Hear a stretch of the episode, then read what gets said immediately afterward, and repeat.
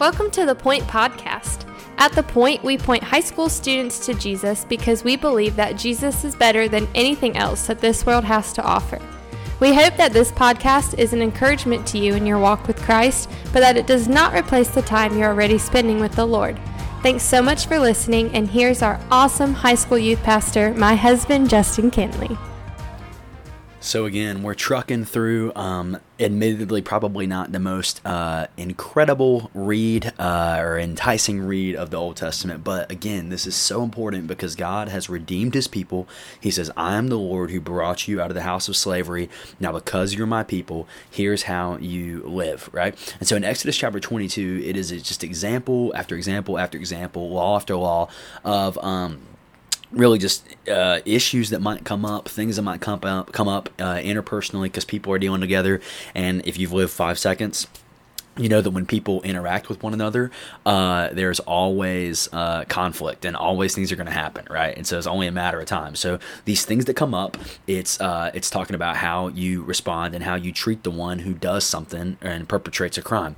And so what's amazing is most of these actually in chapter 22 have to deal with property rights, right? Have to deal with what happens if someone does someone else's property, whether that's um, a, slave that they have that works for them, whether that's um, uh, cattle or whether it's just clothes or whatever. Like, what do you do when someone disrespects someone else's property?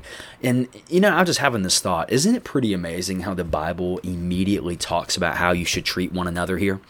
Like they're saved, right? They're brought out of Egypt. They're given the Ten Commandments, and and literally right into um, the commandments for how you're supposed to treat God and treat others. It immediately spends a ton of time talking about how you should treat one another how you should deal with your brothers and sisters, how you should deal with your family of God, how you should deal with them. And the theme of personal responsibility is here again too, as we talked about last chapter, because you're still having to answer for the things that you do. But but it's amazing here talking about how to treat one another and how that's such a major emphasis as soon as the people come out of Egypt. Um, again, you know, sometimes I think the temptation of reading passages like this is just to get bored, but there's something pretty beautiful here that's happening. Is God is bringing out His people people out of Egypt, out of slavery.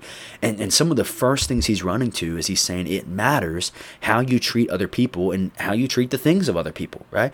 Uh, I mean, what did Jesus say the greatest commandment was? He said it's to love God with all your heart, soul, mind, and strength, and then to love your neighbor as yourself. And this is one of those passages that is loving your neighbor. This is one of those passages that's, man, how do you respectfully treat your neighbors around you?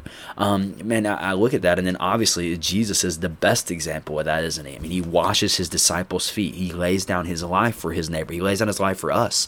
And, and to sit there to look at this and say, okay, I think a good question is we asked a couple weeks ago or a couple episodes ago, am I living my life as if I'm redeemed? I think a question asked here is how am I treating my neighbor? Like we, we might not be dealing with some of the same stuff because I don't think many of you listening to this um, have oxen or donkeys or anything like that. But how are you treating your brothers and sisters in Christ around you? How are you um, loving them, supporting them, caring for them, treating them? Are, are you caring about them, or are they just another person in your life that you don't really care about, right? And so I think it's interesting that the Bible immediately goes here. And I, I do have to read one thing, um, and I'm going to read verse 21 through 24. This is one of my favorite passages of Scripture in Exodus. I love what it says. So he's going law after law, and he says this God's saying this You shall not wrong a stranger or oppress him, for you were strangers in the land of Egypt. You shall not afflict any widow or orphan. If you afflict them at all, and if he does cry out to me, I will surely hear his cry, and my anger will be kindled. And this is intense God right here. This is wrathful God.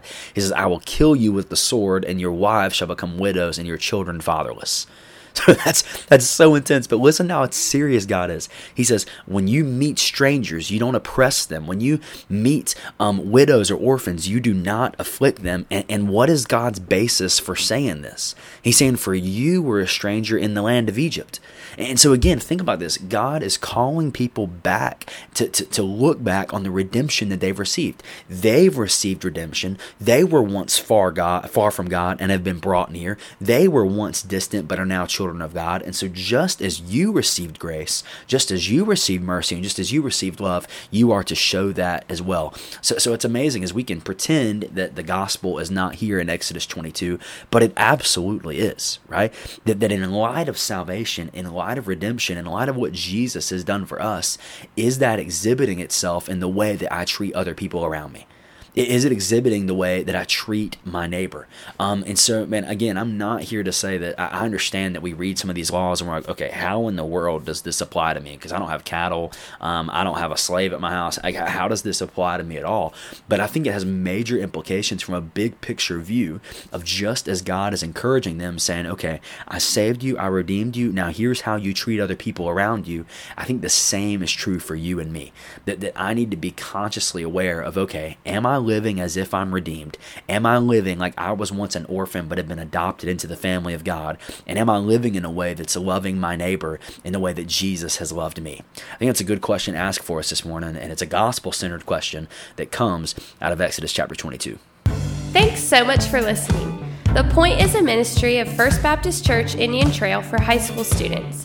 We offer life groups every Sunday morning at 8, 9:30, and 11 o'clock and we meet on Wednesday nights at 6:15. For more information, you can go to our church's website at fbcit.org.